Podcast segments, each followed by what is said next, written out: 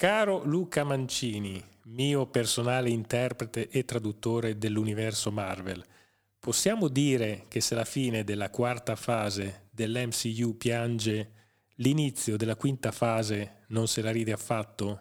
Confermo, purtroppo confermo. Non, forse non, non, piange più a fiotti, però non ride neanche. Va bene, dai, andiamo con la sigla, vai, diamo vai, un vai, contributo, via. Chi sei tu? Sono l'uomo che può darti quella cosa che desideri.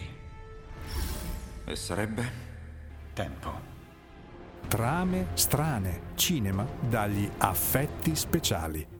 Eccoci qua, caro Luca Mancini, esperto, nonché mio personale interprete e traduttore dell'universo Marvel Cinematic Universe, prendendo come spunto un famoso detto napoletano, l'acqua della creatività è poca e la papera Marvel non galleggia. Giusto. Ci può stare? Ci sta, ci sta, è vero. È vero. In questa puntata appunto parliamo di Ant-Man and the Wasp Quantum Mania, un film che fa da apripista per la fase 5 del Marvel Cinematic Universe. La fase 4 non proprio entusiasmante, non ricordiamo che si è chiusa con il deleterio Thor Love and Thunder e il fin troppo celebrativo Black Panther Wakanda Forever. È vero. Insomma, il grande disegno Marvel tra cinema e streaming sembra un po' in affanno. Sì, sì, sì, ma se ne sono accorti anche i piani alti dell'MCU. Sì, vero. Assolutamente. Kevin Feige, che è il, insomma, il capo supremo, ha detto giustamente che adesso rallenteranno per, per, garantire al pubblico prodotti più di qualità, quindi non faranno uscire 60 prodotti al mese,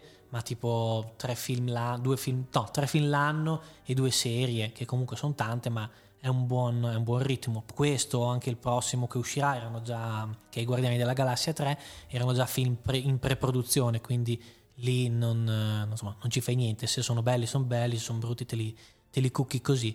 Beh, insomma, questo Ant-Man and the Wasp Quantum Mania che è uscito lo scorso 15 febbraio, siamo un po' in ritardo, mannaggia, ha tutto il sapore un po' di una routine che non entusiasma più di mm. tanto e che ci lascia poco a livello emotivo perché, diciamolo, il cinema è emozionale e quando non emoziona, dopo poche ore non ricordiamo più nulla. Vero. Di tutte queste ultime opere Marvel ci ricordiamo sempre poco. Qui aprono tante porte anche interessanti, il rapporto difficile padre-figlio, lui è stato lontano vabbè, per colpa di Thanos, insomma, cinque anni, lei è cresciuta, non l'ha vista crescere, quindi il rapporto inizia conflittuale, ma poi ce lo dimentichiamo. La figlia è una ribelle, difende i diritti del popolo, dell'umanità, e alla fine diventa una ragazzina mediocre, anche un po' petulante. Il rapporto con eh, la mamma scomparsa di The Wasp viene dimenticato, insomma, tutto viene accennato e poi dimenticato, non si approfondisce niente e come dici te, niente alla fine rimane. Sì, perché anche questa figura della figlia, se ci pensi, ah, che per me è so- purtroppo insopportabile. A inizio film ha una sua identità, sì, poi ad un certo esatto. punto questa identità si perde. Com'è possibile? Sì, son, come, come hanno fatto a dimenticarsela? Cioè, era interessante all'inizio, molto diversa dal genitore. Tra l'altro non è che abbiamo a che fare con una, una piccola realtà locale che prova a produrre cosine, cioè questa sì, è sì, una sì. multinazionale certo. con tanto di autori, con tanto di registi, con Sì, tanto sì, di sì. uomini di marketing, con ta- cioè No, veramente... basta, basta dire che nel trailer, adesso eh, entriamo già verso la fine del film, nel trailer viene pompato un sacco, pubblicizzato il fatto che il cattivo Kang dice ad Ant-Man devi farmi un favore, tu che sei un ladro devi andarmi a rubare una cosa.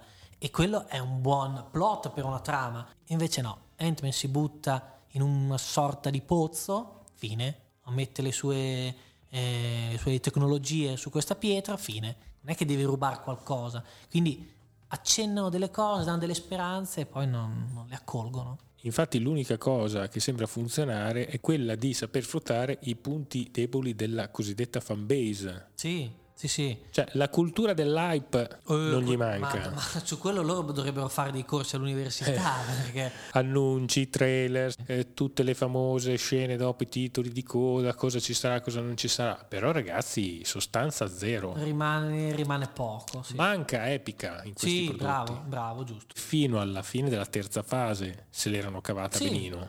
Beh, allora, questo film è meno peggio degli ultimi due che hai citato all'inizio, Thor e um, Black Panther. La pecca è che questo non doveva essere un film mediocre o medio scarso, doveva essere il film che rilanciava la Marvel. Qui presentano il nuovo villain super cattivo dei prossimi dieci anni e lo presenta. Lui è bravissimo, eh? è interessante, però è inserito in un film, come diciamo, senza mordente. Questo invece doveva spaccare. Questo è un film che negli anni primi, nelle prime tre fasi appunto era nella media.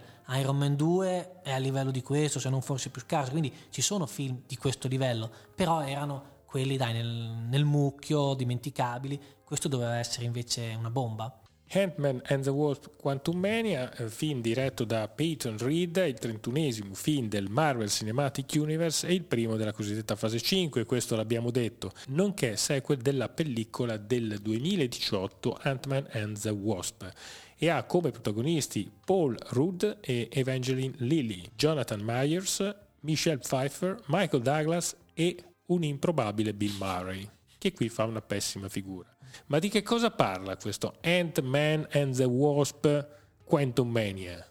Allora, praticamente parla di questa, di questa famiglia, anche qui l'incipit è molto banale, un po' fastidioso, di questa famiglia che, di cui la figlia è intelligentissima, come tutti gli adolescenti della Marvel, magari fosse anche un adolescente della Marvel, sarà intelligente, e che insomma fanno un esperimento, l'esperimento va male, si, si ritrovano tutti nell'universo quantico. Il motivo che si ritrovano lì è la cosa più banale del mondo e noiosa, un errore in un esperimento all'interno di questo universo quantico c'è questo Kang che si chiama si fa chiamare il conquistatore che vuole insomma, uscire dal, da questo regno dove è confinato e si fa aiutare appunto da Ant-Man. E in questo universo quantico facciamo la conoscenza del grande villain con la V maiuscola che è Kang. Esatto, interpretato da Jonathan Mayors e che dovrebbe, no, dovrebbe, sarà il grande protagonista del futuro della Marvel perché impersonifica quello che una volta fu Thanos, adesso è Kang, il nuovo villain che deve far paura a tutti. E anche questo è piaciuto poco. Ma allora, eh, come ti dicevo, secondo me lui è molto bravo, ma gli è stato scritto male e non gli viene dedicato il giusto spazio. Lui ha il carisma, secondo me, perfetto per questo personaggio, in generale per essere un cattivo ambiguo, perché come tutti i cattivi principali della Marvel non sono a senso unico, hanno sempre un un loro scopo che può avere un senso come quello che fu per, fu per Thanos. Però come diciamo è un film non scritto bene senza mordente senza uno scopo veramente forte quindi anche lui risente di, di questo. Però i presupposti per fare un bel personaggio se scritto bene ci sono perché l'attore è bravo e il personaggio della versione dei fumetti è molto interessante. Eh, I personaggi di questo film sono Ant-Man, interpretato da Paul Rudd, poi abbiamo Wasp, Evangeline Lilly, poi abbiamo Kang il Conquistatore, Jonathan Mayers, Janet Van Dyke, che è la nostra Michelle Pfeiffer, che comunque direi che è molto protagonista all'interno sì, di questa sì, storia. Sì. sì, sì, assolutamente, si difende bene, ma perché lei era il personaggio che fu intrappolata anch'essa nel regno quantico per un botto di anni, conosceva già Kang il Conquistatore, quindi è lei che fa un po' da guida in quel mondo. Poi abbiamo Harry Hank Pym, che è interpretato da Michael Douglas, che è un entomologo fisico ed ex agente dello Shield. Penso un po' che questo Harry Pym scoprì le particelle subatomiche che permettono di ridurre e aumentare le proprie dimensioni diventando il primo Ant-Man, è stato sì, lui il primo Ant-Man. Sì, sì, lo sapevo. E secondo me è quello che in realtà ne esce meglio da, da questo film, perché a maggior ragione eh, viene elogiato il suo essere il primo e unico vero Ant-Man. Quando c'è la scena in cui lui comanda le formiche, è quello che Ant-Man fa. Ant-Man comanda le formiche, non cresce e diventa piccolo e basta. Tu lo sai che Harry Hank Pym, ovvero Michael Douglas, in un universo parallelo è stato anche Gordon Gecko, vero? Certo che lo so. Eh, sì, sì, eh, sì, vedi, vedi, che tutto torna. Tut, tutto torna, è vero. Allora, la critica eh, per questo Ant-Man and the Wasp è stata abbastanza cattiva. Mm-hmm. Su Metacritic ha ottenuto 48 su 100 e per ora è il punteggio più basso registrato da un film della MCU. Questo film è un film mediocre, come ho già detto tante volte, che mh, mm, ci sta nel mare magnum dei 60 miliardi di film della Marvel, però non doveva essere un film mediocre, doveva essere un film. Però io ti do una chiave di lettura Attenzione. per questo film, Vai. per questo Handman, eccetera, eccetera, ovvero il regista. Mm. Il regista si chiama Peyton Tucker Reed. Nato nella Carolina del Nord, il nostro Peyton Reed studia alla Student Television dell'Università di Chapel Hill. Durante gli anni degli studi si appassiona alla musica e alle arti visive in generale, dirigendo alcuni videoclip. Debutta nel cinema nel 2000 con la commedia sportiva Ragazze nel pallone, mentre nel 2003 dirige René Zellweger in Abbasso l'amore. Nel 2005 era stato preso in considerazione per dirigere i Fantastici 4, regia poi affidata a Team Story. Soprassediamo sui Fantastici 4 di Team Story. Peyton Reed torna al genere commedia con Ti odio, ti lascio, ti puntini puntini, interpretato da Jennifer Aniston e Vince Vogue nel 2008. Dopo aver diretto l'episodio pilota di Kashmir Mafia, dirige Jim Carrey in Yes Man, film ispirato all'audiobiografia di Danny Wallace. Nel 2014 viene scelto come sostituto di Edgar Wright per dirigere Handman. Insomma, che cosa possiamo pretendere di autoriale No. da un regista che ha diretto finora Ragazze nel pallone, Abbasso l'amore Ti odio, ti lascio ti. e Yes Man. È uno Yes Man, cioè, l'ho diretto e lo sono anche nei confronti della Marvel. Beh, lo sai che io confronto la Marvel con quelli che mi pagano, ci vado anch'io a dirigere un film. Cioè, questi registi non sono scelti per la loro autorialità, sono scelti per, come abbiamo detto anche altre volte, per essere registi che alla fine puoi anche manipolare. Gli dici voglio un film sulla falsa riga di questo qua con queste cose qui e loro ok va bene lo Cioè, faccio. allora, per carità, non vogliamo sminuire nessuno, perché dirigere dei film del genere comunque bisogna essere bravi. no no ma eh. certo ma chiaro E però, eh, ragazzi, eh, il valore anche di un'opera si misura anche dal direttore d'orchestra. sì sì sì no, ma Se tu hai fatto queste poche cose nella tua vita, non è che ti sei del 1964, quindi stai arrivando ai gavetta di- 60 anni. certo. Non hai fatto 2001 Odissea nello spazio o 1997 Fuga da New York o I guerrieri della notte, cioè hai fatto dei filmetti. Quindi quando arrivi a dirigere delle opere del genere, te le fai andare bene, mi viene certo. da dire. e alla fine forse se sono dei filmetti va bene anche così è giusto anche così Cioè, non ti appartiene una visione Certo. che va oltre a quello Vero. che ti chiedono quelli della Walt Disney in questo caso. Eh, E sono un po' tutti scelta. così, eh? Sì, no, lo sono, lo sono tutti se, lo- se vai a vedere Perché i film diretti da Anche la nostra. Chloe Zhao avrà vinto anche un Oscar, però non, non ha dimostrato qualcosa nel momento in cui ha affrontato No, gli no, Eternals. no. E poi se penso, se non mi ricordo male, a livello di tempistiche, Eternals è stato girato prima di, o comunque in concomitanza con eh, il film che l'ha fatto Nomadland. Quindi non è che avesse un marchio e dopo che ha vinto l'Oscar l'hanno scelta per dirigere Eternals. Sì, forse l'unico che si è vagamente intravisto è stato Sam Raimi sì. sì. con il Doctor Strange. Infatti quello è il film migliore negli ultimi anni. Vagamente intravisto. Sì, vabbè, dai. Gli hanno fatto fare qualcosa. Esatto, esatto. Beh, però lui è stato chiamato appunto perché è Sam Raimi a risollevare un personaggio che non interessava più di tanto, ma che invece sarà probabilmente il nuovo protagoni- vero protagonista del- delle prossime fasi, perché casualmente il, il suo film si intitola um, Doctor Strange nel multiverso della follia, il, il villain Kang viaggia nei multiversi, quindi lui sarà il nuovo Iron Man, diciamo. Quindi serviva un regista che facesse risaltare la sua figura. Con dei registi così non fai la storia. Cioè, No. Fai No, dei buoni produttini. Sono direttori del traffico, come dico sempre io, che sono bravissimi a dirigere il traffico, no? Sì, sì, sì, sì. a dirigere la computer grafica, a dirigere gli attori, i green screen, quello che, che ci vuole per fare sta roba, perché io non saprei da dove cominciano, eh, perché sono pazzesche a livello di messa in scena. Sì, sì, se ti immagini che questo film qui è stato ha girato tutto davanti a una tenda verde perché non c'è niente. No, no, ci vogliono delle qualità, per carità, noi non vogliamo No, no, sminuire no. la bravura tecnica eh, di queste figure, però ragazzi, la personalità è tutto e quello che ci rimane quando pensiamo al cinema, quello che abbiamo amato, comunque spesso e volentieri è rappresentato sempre da prodotti che avevano un valore, che avevano un'epica, che erano raccontati in un certo modo e dietro ci vuole un autore. Sì, che ha un suo immaginario, una sua poetica e che la, faccia- la lascia tras- la lasci trasparire nel film. Anche quando si fanno dei prodotti Certo, commerciali, no, no, eh, per carità. Concludendo, caro Luca, cosa ci aspetti il futuro? La fase 5 è partita con Ant-Man e ne abbiamo parlato in questa puntata. Poi avremo, ecco qua, torna James Gunn con I Guardiani della Galassia volume 3. A attesissimo. Sì, perché è la fine della trilogia dei Guardiani della Galassia, l'ultimo film diretto da James Gunn per la Marvel, perché poi, eh, come tutti sapranno, è passato al- alla DC, anzi è diventato il capoccia della DC. E ha sempre lavorato benissimo su questi personaggi, quindi dovrebbe chiudere il cerchio su questa formazione dei Guardiani e con varie forse di partite di personaggi importanti. Parlavamo di registi un po' leggerini e questo eh, James Gunn magari un pochino di personalità ce l'ha. Sì, Però sì, sì. ragazzi, a volte se ne parla fin troppo, dai. Sì, sì, sì, no, è stato Simpatico, Sì, no, molto, Ma molto. Secondo me ha lavorato benissimo su questi personaggi. Però sì, non esageriamo, ecco. Sono Ecco. d'accordo. Sono d'accordo.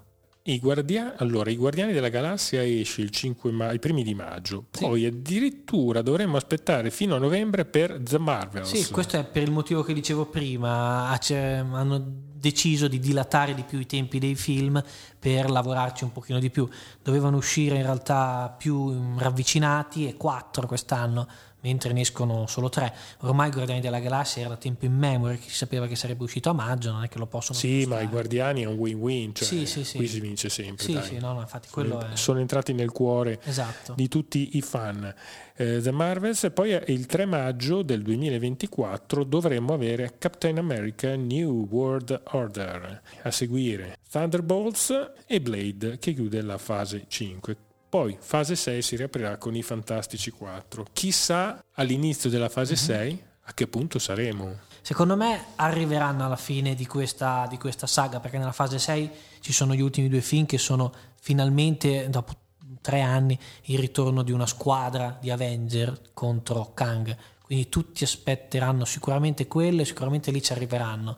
Però non è detto che poi ci sarà una fase 7-8. Ecco.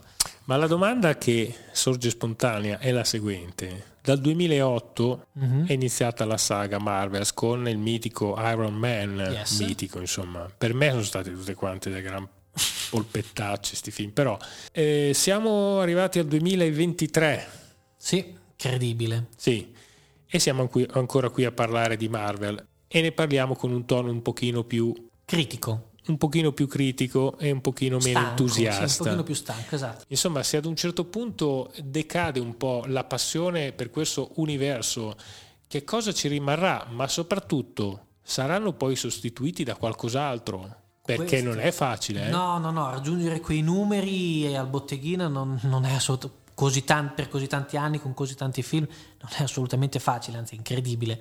Cosa, sa- ci, sa- cosa ci aspetterà dopo l'ultima fase della Marvel e chi potrà prendere lo scettro che adesso detiene la Marvel? Non lo so. Il cinema è abbastanza ciclico, va a mode, questa parecchio lunga, però tendenzialmente è una moda, come le mode passano e ne arriverà un'altra a rimpiazzarlo.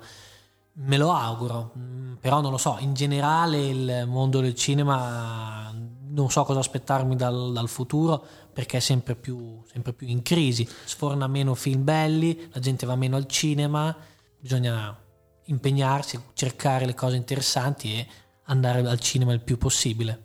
Grande, grande Luca. Grazie, grazie, io tifo sempre Sicuramente gli esercenti saranno tutti con te e ti Ah, ringrazieranno. ai- a me dovrebbero farmi una statua con tutte No, le però guarda vado. che effettivamente adesso ridiamo e scherziamo, però ad un certo punto ovviamente la Disney non sarà Eternals. No, no. Per esatto. cui un fenomeno del genere non, non lo metti in piedi in 448. Cioè, no, no, assolutamente, ma ne- in realtà neanche loro ci credevano all'inizio, cioè la fase 1 in realtà non esiste, l'hanno chiamata dopo fase 1 perché si sono accorti del successo, hanno fatto la 2, la 3, la 4, la 5, la 6, però all'inizio era Iron Man, basta, poi hanno detto bah, proviamo a fare Hulk, poi pian pianino se, se ne sono accorti, ma non era così strutturata all'inizio, si vede anche nei primi film, i primi film sono fini a se stessi, non hanno tendenzialmente titoli, cioè scene dopo i titoli di coda, almeno ce le hanno, ma non che collegano tutto. Ci vorrà qualcun altro che, che ci crede in- con qualche altra storia. Ci fu la Star Wars, adesso ci sono loro, non della stessa qualità, ci mancherebbe altro, però ci sarà qualcos'altro. E poi diciamolo, fino alla fase 3 comunque c'erano anche degli attori importanti che trainavano pubblico. Dall'inizio della fase 4, eh, a parte che molti forse non hanno più avuto voglia di andare avanti, molti hanno cancellato il contratto, Molti eccetera, sono, eccetera. molti sono banalmente invecchiati. cioè, molti sono comunque- invecchiati, non ne hanno più voluto sapere, Certo. però se ci pensi, mancano anche degli attori di traino. Per carità, in America sono tutti bravi Sì. a recitare, in- tendenzialmente, comunque c'è anche Sì, sì, c'è le scuola. seconde linee, comunque se la cavano bene, a volte anche le terze. Ma eh, allora, Un Robert Downey Jr., per esempio, però ecco, eh, attirava molto. in realtà secondo me quando sono stati chiamati gli attori delle prime fasi a fare quei ruoli non erano gli attori che sono adesso, non hanno il successo o la fanbase che hanno adesso. Anche Robert Downey Jr. per me è sempre stato un attore molto bravo, ma era cadu- caduto totalmente nel dimenticatoio. Grazie a Iron Man è tornato albori, è tornato in vetta, scusate. Oppure anche lo stesso Chris Hemsworth, quello che fa Thor, eh, non era praticamente nessuno. Adesso sbomba, cioè è famosissimo. Gli attori non erano nessuno prima di fare questi, fare questi film della Marvel, però avevano molto più carisma, i film erano scritti meglio, avevano una visione più a lungo termine. Adesso in realtà puntano molto sui giovani, sono tutti figli di, nel- nel- nei film, figli di questo supereroe, di quest'altro, perché puntano a fare una generazione giovane che possono tenersi stretta per i prossimi 15-20 anni, perché se prendi uno che ha 40 anni, e dopo 10 anni ne ha 50, e voi a te che salti da un palazzo all'altro, anche lui inizia a avere i capelli bianchi. Va bene, caro Luca, forza Marvel, Sempre, sempre. siamo tutti con te. Ci crediamo ancora? tu soprattutto ci credi ancora. Io ci credo, no, io non smetto di crederci, finché fino alla fase 6 ci credo. Vabbè, insomma, dai, a noi ci piace parlarne perché comunque Esatto. è un fenomeno cinematografico figlio di questo periodo. Secondo me mai avvenuto e probabilmente secondo me irripetibile, una cosa così, perché è davvero quasi vent'anni che parliamo di, di- di questa saga. Sì, chissà che cosa ci porteremo di Chissà. tutto questo nei prossimi vent'anni, per esempio. Non lo Ah, so. Io ho sempre pensato poco, però dai, lasciamo al destino muovere le proprie pedine Poesia. e anche alla storia soprattutto. Un saluto a tutti quanti, Ciao, ciao, ciao. Non puoi fidarti di lui. Non mi interessa chi è. Ho già perso tanto. Lui può darci una seconda occasione. Trame strane. Cinema dagli affetti speciali.